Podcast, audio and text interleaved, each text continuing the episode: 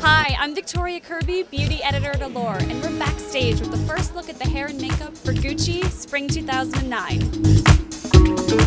Pat, can you tell us what is going on with the look today? Okay, so we're doing a very kind of strong turquoise eye with light green as a highlighter.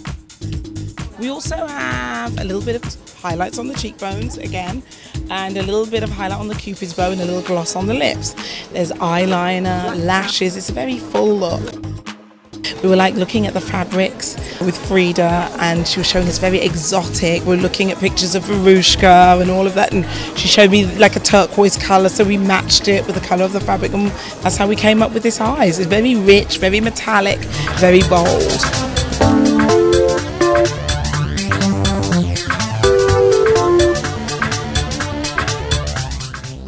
Will you tell us what is going on with the hair tonight at Gucci? Well, as you can see you now, it's all about seduction, sexy, but you know, it's like no ostentation. It's much more about the softness of a woman and uh, security. It's much more a look than uh, really um, a new hairstyle or an older style. It doesn't have really a reference.